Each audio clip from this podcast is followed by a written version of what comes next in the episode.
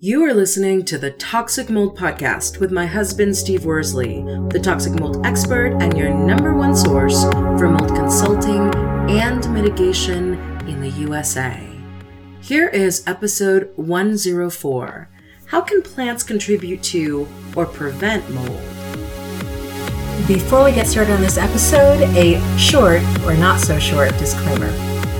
While all attempts have been made to verify the content provided in this podcast, neither the podcaster or the producers assume any responsibility for errors, omissions, or alternative interpretations of the issues discussed herein. All information stated in this podcast is the opinion of Steve Worsley. Steve Worsley is a mold specialist with over 20 years of experience in the construction and mold industry. The Toxic Mold podcast is for information sharing purposes only. The views expressed are those of the podcaster and his alone. These views should not be taken as expert instruction or commands. While there may be references to medical conditions and symptoms, all solo podcast episodes are the opinion of Steve Worsley, and any medical questions or concerns shall be addressed with the appropriate licensed medical professional or professionals. As the podcaster refers to different mold types, please be aware that Steve Worsley is not a microbiologist, and questions concerning mold specifics should be answered by the appropriate professional. The listener is 100% responsible for his or her own actions. You can check out Steve's books on Amazon about mold and dealing with mold in your home at amazon.com forward slash author forward slash Steve Worsley. And if you're interested in scheduling a mold consultation over the phone consultation with Steve, you can be sure to find out more about those and his availability at cnccontractorservices.com. Now, let's get to the episode. Hello, hello, everybody. Welcome to a brand new episode of the Toxic Mold Podcast. Steve, it is already May. Can you believe it? Yeah. Um kind of. well, it doesn't it's, feel like it's May here. starting to kind of get green around here, but it's still really cold. So today, so if we have a bunch of irregular noise, don't don't freak out. It's hailstorms and all sorts of fun stuff we've been getting today. Welcome to the tundra. well, and it's going to be Mother's Day soon. Next week. That's right. So, So- happy early Mother's Day Yes. to all the moms out there. Yep. Yep. Happy Mother's Day to all of our listeners that are mothers. I'm glad you remembered that. Yeah, very well. It's an important day. I'm a mom, so yeah, that's my day. I re- was going to remember next week. I just didn't think about it today, is what I meant. Yeah. Hope my, our listeners don't think I'm some mean guy. well, today we are talking about something that most people don't really correlate to mold, and it's plants. And I think a lot of people, especially when they call a mold specialist, you know, they think about water, floods, they even think about their pets, but they don't really make a connection between could all these Yeah, in, in indirect ways, I guess is what I'd say, but they definitely can. And, you know, just a dis- disclaimer for all of our listeners, I'm not a plant guy. I don't, don't have a green thumb. Um, I can mow our lawn, I can put some fertilizer out there, but beyond that, I'm not much of a green thumb. So what I'm talking about is just mold.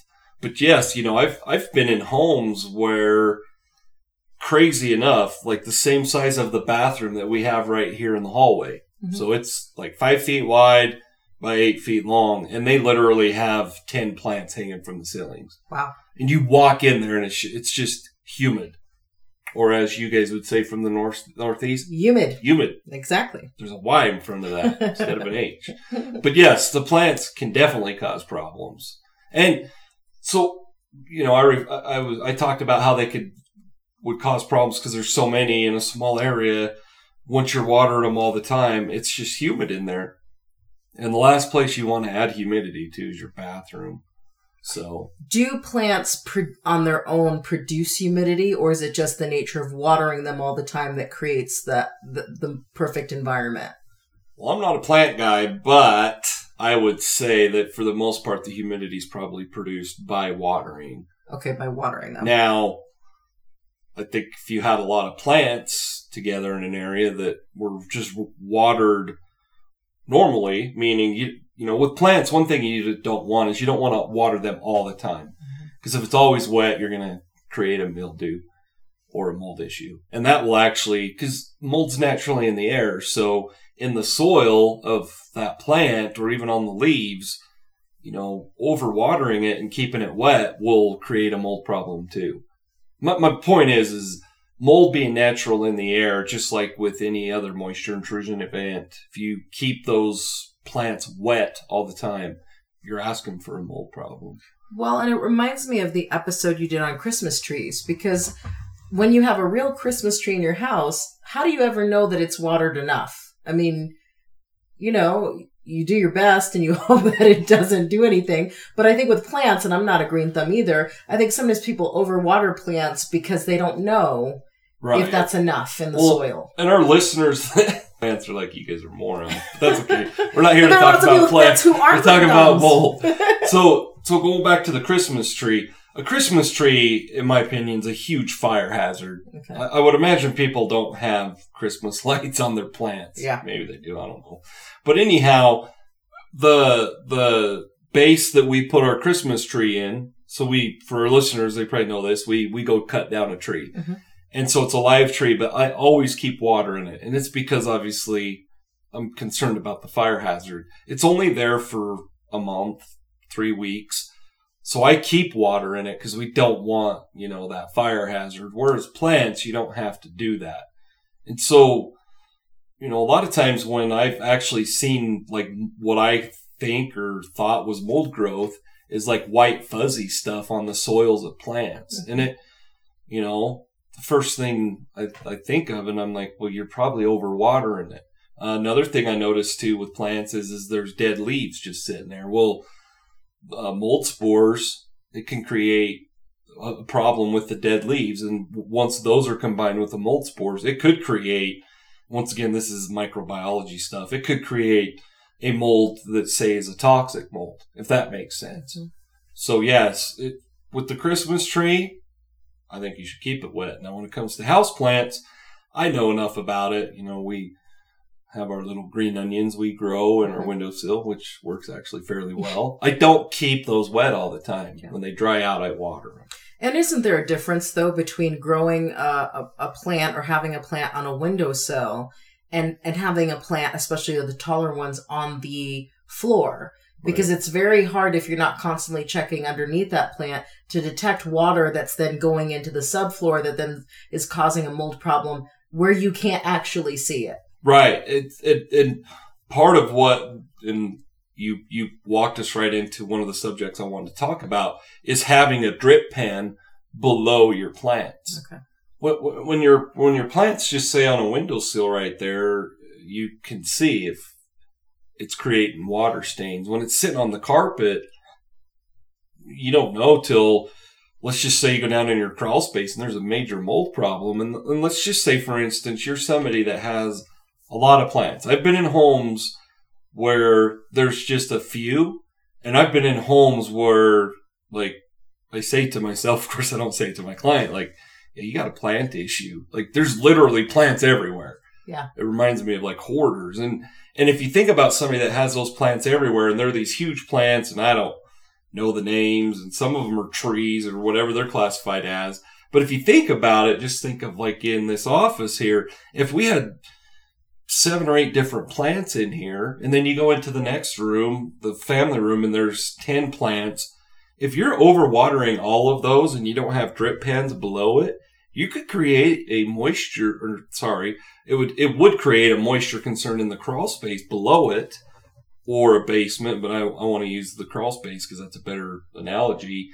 You go down there, or an inspector goes down in your crawl space, and there's mold everywhere, and you're like, "Well, how did that happen?" Yeah. And upon further investigation, you start peeling down the insulation in the crawl space and you see all these water stains and it would be obvious. But if there was a lot of mold, it wouldn't be. But it should it should be obvious. Like you would have a water stain right here and right above it's a plant. You go over here and there's another one. So does that make sense where you can, mean, you could create a major problem that you just, you never thought about just because you were overwatering and didn't have drip pans. Would there ever be an instance where, like you gave that example of somebody having so many plants in their home, would there ever be an instance where a mold specialist might say to somebody if they figure out that the source of the mold problem is water dripping from the plants and then seeping into different places. Would would there ever be a recommendation take all the plants out of the house like stop Well, it's it's plants. funny that you asked that because, and what I tell my clients is, and you know, like I explained earlier, I'm not a plant person, so that's not a big deal to me. Like, you know, if you if you said that I had to take down all my NASCAR memorabilia, I'd be like, yeah, right, whatever. So I would understand if I tell somebody that has a bunch of plants they're not healthy, they would probably view it the same way I would view. Uh, but if you explain it to them in the proper manner, like here's what here's what's causing your issues. I mean, you, it, they all, but in my opinion, have to look at it and say, well, it's either the plants or my health. yeah And it's it, and I I don't just say to people, oh, it's your plants. Obviously, we try to narrow things down, but I'm very you know very clear. Like you don't have any drip pads, and I went down in the crawl space, and you have water stains down there. So just think about it. You're you're you're creating the moisture intrusion event. And like you're creating your, if they're having health problems, you're creating your poor health. It's just not to be rude. That's what people or doctors, I would assume, have to say to, to morbidly obese people. Like, hey, you're contributing to this. So either you take care of it or you don't. So answering your question, and I have told clients, like, you can't, you have 10 plants hanging in your bathroom and it's a small area and it was the humidity in there was 70% and you know we're in a in a geographic area where humidity naturally is like at 40% Yeah. so when you explain it to people like what you're doing is creating a problem i mean hopefully the, they're more apt to look at you and go well yeah maybe i should change something. But i do i have told clients like your plants are not not good. I mean i've had I've had clients that they read somewhere or they lived in a humid climate and they moved out to Wyoming and they read where high humidity is good for your lungs and your body. And they have like these things of water everywhere. And I'm, I, I ask them, I'm not mean about it. I just say, what, what, so what's the purpose of this? Like you can clearly see that, in my opinion, it's not something that you would typically see. And they say, well, we've heard or I read on the internet that the higher humidity is better. And I say to them, well, it, this is, you don't want higher humidity. And I explain to them why. And then I tell them, just like I would with plants, like all these little things of water need to go. exactly So you kind of, you know, you have to get to a point where it's no different than I say in my books. I, we talk about it all the time. What's your health worth? If if somebody says, "Well, I, I can't afford to fix my leaking roof," or "I can't afford to fix the grading outside," well, what's your help worth? that's true I mean, you got to fix it. So so yeah, there's there's times that I have said to clients like, "You sh- you've got to get rid of the plants." And when I've done that, this isn't you know, f- these are people that literally have like 15 plants in each room. exactly It's a weird too many phobia Too that I guess I have, but Well, and on the flip side of that, I know lots of people Google, you know, what would be good for you, and the same kind of people who might say, Well, I heard high humidity is good for you. Are there any plants that people claim, you know, when you put them in your house, they prevent mold? yes. And Okay. there, there's one thing I've actually heard from several clients that are into, and forgive me, our listeners, if I don't say the proper term, but they're into those, those oil things. I'm not Essential oils. Yeah. Yep. And they say that tea tree oil is really good for mold to get rid of it.